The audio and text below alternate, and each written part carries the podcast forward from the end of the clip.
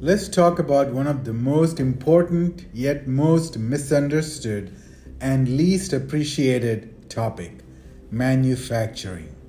Everything around us comes from manufacturing, yet we're not exposed to its details. Your smartphone, computer, clothes, household appliances, cars, the cement that was used to build your home, everything came from a factory.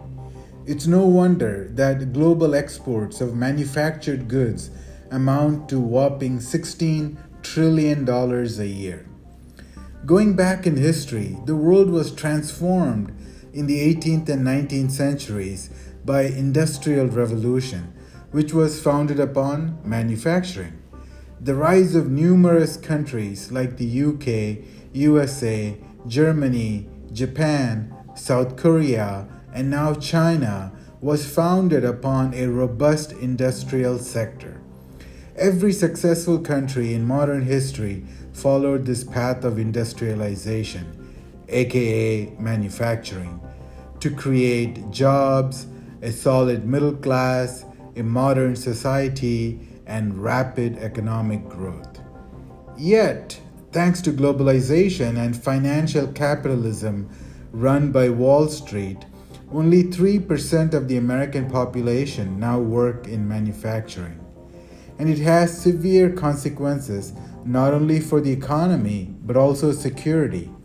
For example, the CEO of Raytheon, one of the world's largest military slash weapons manufacturers, recently admitted that decoupling from China is not an option because his company depends on thousands of Chinese suppliers. Similarly, US fighter jets and missiles cannot function without rare earth minerals, permanent magnets, and critical chemicals, minerals, and alloys from China. As another example, consider India. 75% of medicines made in India depend on raw materials or API imported from China. Also, 80% of smartphones in India are Chinese brands. And when India needs to dig tunnels for its metro system in Mumbai or uh, Bombay, all the machines, even the Western brands, are manufactured in and imported from China. Going back to the US, the ignorance about manufacturing is revealed by numerous false claims and hopes since 2015, starting with Trump. Americans were told, and are still being told, that Chinese only make cheap, low tech products. It's easy to offshore manufacturing from China to other countries. Trade wars and tariffs will bring manufacturing back to the US. I have debunked some of these claims in another podcast on Peter Zeihan, the popular anti China expert. Big conception, sorry, big misconception about manufacturing. Well, there are a myriad of misconceptions about manufacturing simply because we're not exposed to it and the mainstream media does an awful job of explaining it. When was the last time you have visited a factory that makes steel or plastic, bicycles or cars, televisions or washing machines? For most of us, the answer would be never. Thus, when you ask someone about, say, manufacturing of an iPhone, they conjure up an image of thousands of low wage workers assembling the smartphone. This is a travesty. Why? Because the assembly of smartphones is the very last step in manufacturing. We don't get to talk about the actual manufacturing of the 200 or so components that go into the iPhone. Think about all the sophisticated and high tech items in an iPhone the touchscreen, myriad of semiconductor chips, battery, speaker, camera, and so on. All those components require tremendous investments in highly sophisticated manufacturing facilities. Manufacturers of these high tech parts also need expensive scientists with PhDs in electrical engineering, material science, physics, math, chemistry, etc. As for the iPhone CPU, only two companies in the world, TSMC from Taiwan and Samsung from South Korea, can make them. And that requires billions of dollars of investments in semiconductor fabs. Thus, the complex and advanced aspects of manufacturing are hidden from the mainstream narrative. I think this is done deliberately by Western media to justify outshoring all these jobs. The hidden and explicit narrative is manufacturing is dirty and lowly, so don't worry about us sending those manufacturing jobs abroad. Myths about cheap products. Okay, now let's demystify one more perception about manufacturing that cheap goods are inherently bad. There's obviously some truth to it. More expensive goods are usually are of better quality. A BMW is obviously better than a Toyota Corolla. However, sometimes a higher price is purely due to marketing you can buy a Louis Vuitton t shirt for $100, but is it really worth it? The real marvel to be discussed here is how manufacturers can lower the price of a product without compromising quality. 1. The first method is to increase the quantity of production. This is the benefit of scale, as described by Wright's Law. W R I G H T. This is the reason why even the most advanced smartphone CPU costs only about $100, even though it requires a billion dollar fabrication facility. When Apple sells 200 million phones a year, the cost per component goes down. The scaling factor is also one of the key secrets of China's success in manufacturing. This is why, even after five years of trade wars, China still remains America's number one source for apparel, furniture, bedding, lamps, toys, sports equipment, etc. However, many people don't understand this simple scaling process and denigrate Chinese products. By the way, it's not easy to scale. You need to invest in more or bigger machines, employ more people, build new factories, improve supply chain, and so on. The second method to improve productivity is to create more efficient processes. This was Henry Ford's success. He created the modern assembly line, which enabled more Ford cars to be built. The Japanese also excelled in this efficiency. Of course, the process is not just limited to the factory floor, but every aspect of the operation, from procurement of raw materials to shipment of final products. Basically, it's about how to do things faster and better. The third answer is innovation.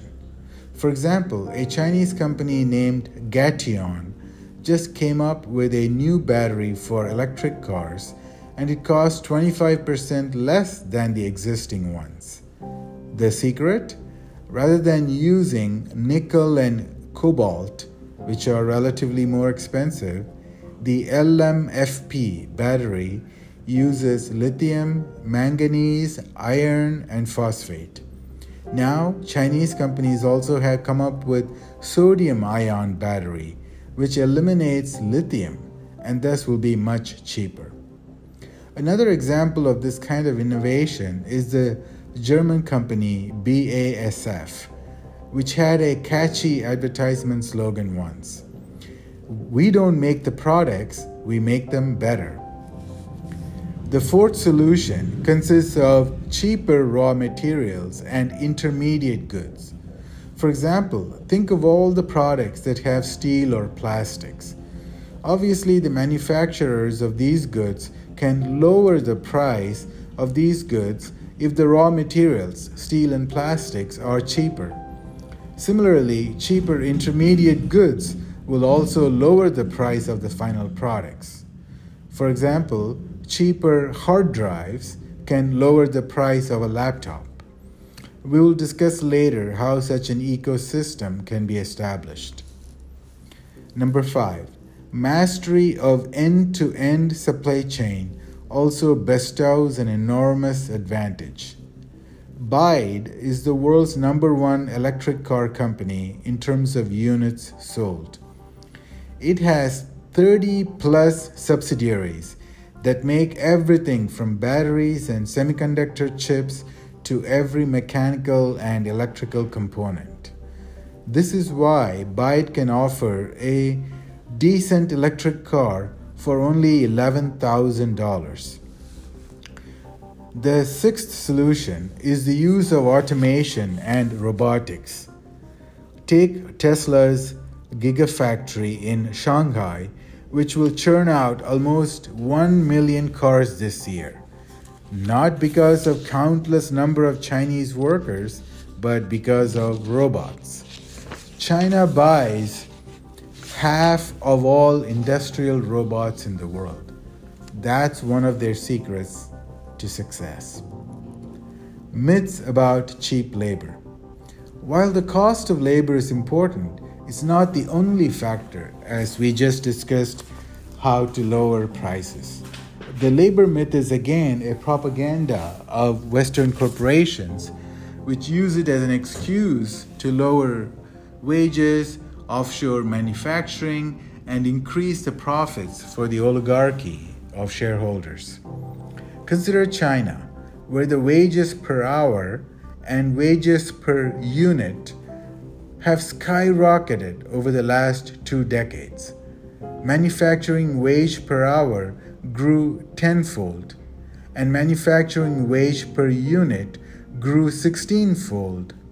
However, during that time, China's share of global manufacturing grew from 6% to 30%, and China's share of uh, global exports of merchandise grew from 2% to 15%. And even in labor intensive manufacturing, the success of an industry depends more than cheap labor. Take textile, which conjures up images of sweatshops. However, China leads the world and exports seven times as much as India, even though related wages in China are four times higher than in India. In this case, it's due to Chinese efficiency in the entire supply chain, starting with growing cotton. Looking at cotton yields per hectare, Chinese farmers are 4.5 times more productive than Indian farmers. And one can walk every step of the way. 1. Research into better seeds. This needs obviously sophisticated labs and scientists. Number two, machines for sowing and picking cotton. A top notch John Deere machine costs a cool half a million dollars. Number three, how cotton is turned into threads. This requires hundreds of millions of dollars of investments in machines in dedicated factories. Number four, how the entire ecosystem is built. For example, uh, the companies that are manufacturing clothes would also benefit from nearby companies that make dyes for coloring, buttons, labels, zippers, and whatever else that is needed in manufacturing of apparels. Next, skilled laborers. There's a lot of craftsmanship involved in making apparels. For example, consider Shein, the $100 billion ultra fast fashion Chinese company. It makes more than 1,000 new products every day. Just astonishing How do they do that? Skilled people. Next, how factories are organized. For example, China can build a campus with dormitories for 1,000 workers that make them more efficient. Next, transportation. Fast trains, trucks, highways, large seaports, and so on. So, for example, China has six out of the uh, uh, 10 busiest seaports in the world. So, that helps expedite import of raw materials as well as export of finished goods. Virtuous cycle of manufacturing. Manufacturing creates a virtuous cycle of jobs, higher wages, economic growth, and productivity. Consider the following statistics. Only 16% of households in India own all these following three appliances television, refrigerator, and washing machine. Why? Because most of these products are imported and are too expensive. This is the kind of problem that domestic manufacturing can solve.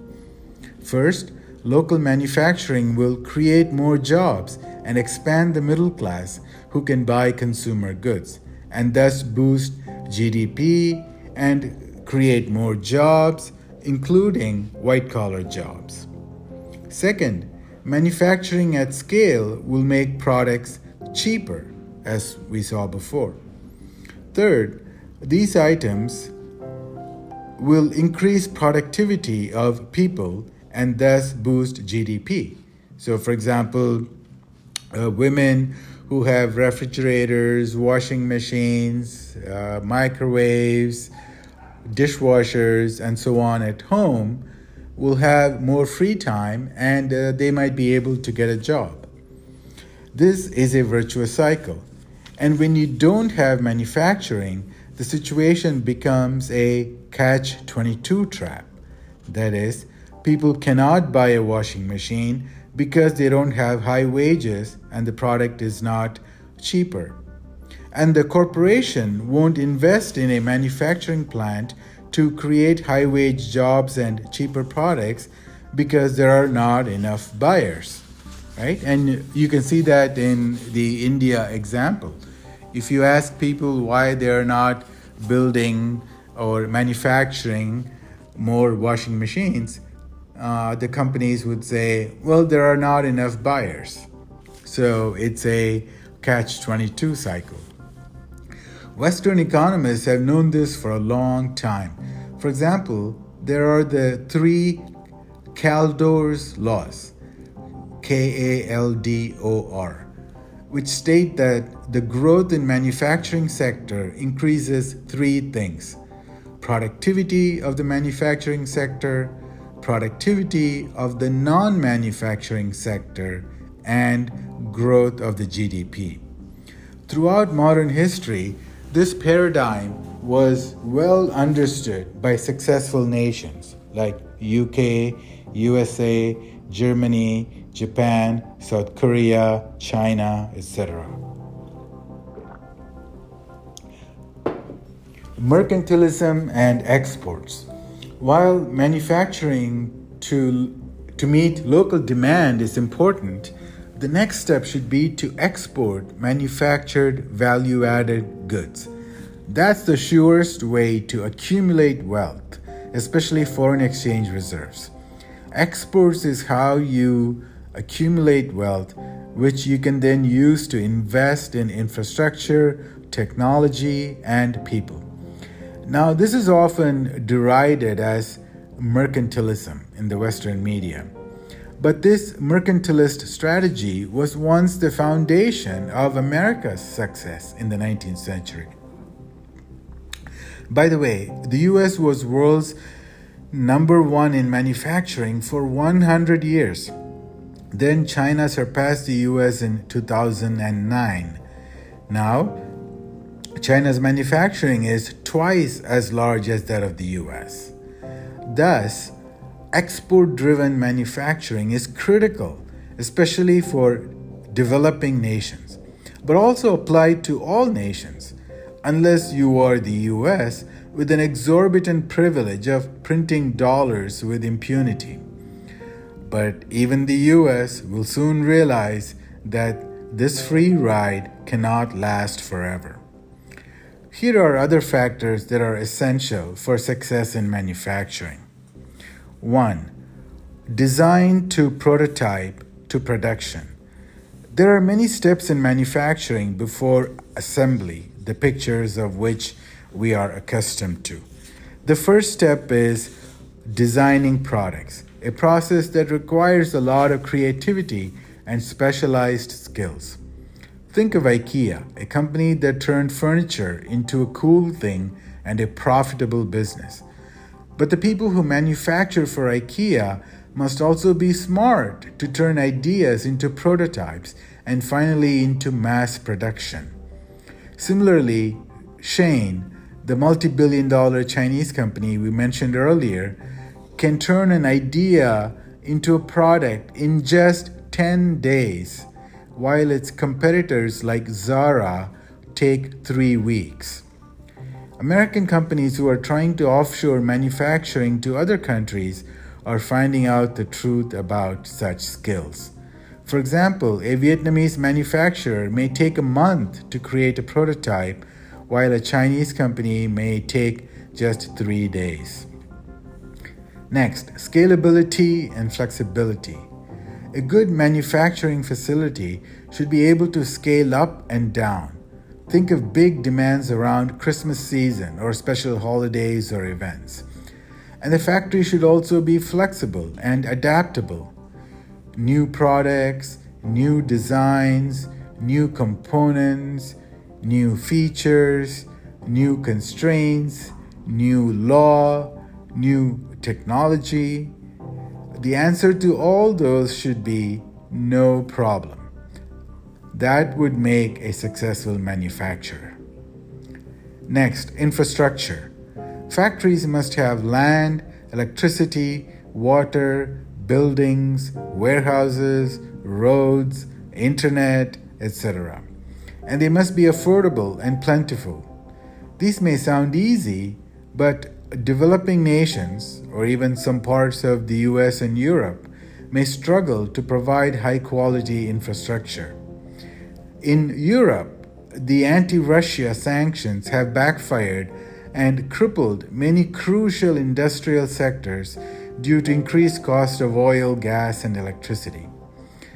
Look at the electric car sector in China.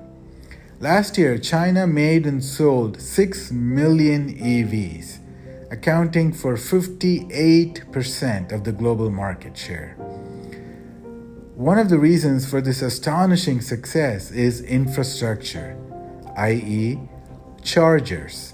The Chinese government, with partnership of private firms, has built millions of public and private chargers to charge the electric cars. Without that, EV cannot take off. Next, transportation. Although this falls under infrastructure, it must be spelled out. China is a great example for this. Fast freight trains, some of them are even just uh, redesigned bullet trains, large seaports that can handle massive ships, and 270 million containers a year. New strategically located airports all over the country uh, freight trains that can travel thousands of miles, like from Xi'an, China, to Barcelona, Spain. These incredible things underpin China's success in manufacturing. Meanwhile, freight trains in India go at an average speed of 25 kilometers per hour, and in the US, there are 1,000 train derailments every year and some of them are very dangerous. Next, ecosystem. If there's one most important factor that has prevented foreign companies from quickly leaving China, it is the ecosystem. This is China's unique secret sauce.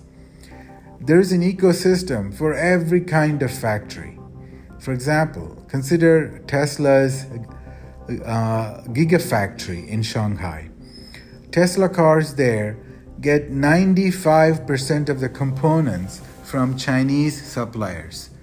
There are literally thousands of individual parts in a car, and China has created an ecosystem of manufacturers that can cater to every need. The proximity of suppliers dramatically decreases cost and increases productivity of factories. Similarly, a smartphone company would like to work closely with other firms that specialize in microphones, speakers, cameras, screens, printed circuit boards, and so on. And other service experts, such as international lawyers, marketing consultants, and designers, are also indispensable in this manufacturing ecosystem. Without such 360 degree ecosystem, no country can expect to be a manufacturing superpower. Shenzhen, the electronics capital of the world, is a stellar example of such ecosystems. Next, government support. Think tax breaks, subsidies, incentives, trade agreements, etc. For the overall success of manufacturing, you need a very smart and visionary government that plans 5, 10, 20 years in advance, makes huge investments, knows how to attract and keep foreign and domestic investors, provide tax cuts and subsidies, negotiate smart trade deals, and so on to create a win win agreement. Here, we should also mention the benefits of state owned enterprises, which, if run well, can play an indispensable role in boosting manufacturing. For example, these government enterprises can run steel industries to supply cheap steel, power stations to provide cheap electricity, banks to give affordable loans, etc. Conclusion so, this has been a long podcast, but manufacturing is a very important topic, and I hope you found it useful. To summarize, manufacturing is a foundational and critical sector of any country. It provides jobs, economic growth, and national security. Manufacturing, along with exports, are indispensable for developing nations to raise their living standards and escape the middle income trap. 4. Providing cheaper products without compromising on quality is possible and key to success. The ability to scale is crucial. Many facets of manufacturing involve high tech, engineering skills, research, and soft skills such as design and marketing. There are holistic factors that determine success in manufacturing, such as infrastructure, construction, education slash training, automation, technology, innovation, government support, ecosystem, and so on. Countries that ignore manufacturing are doomed to slow growth. On the other hand, countries that master end to end manufacturing will capture large market shares, manifest prosperity, and enjoy geopolitical influence. The end.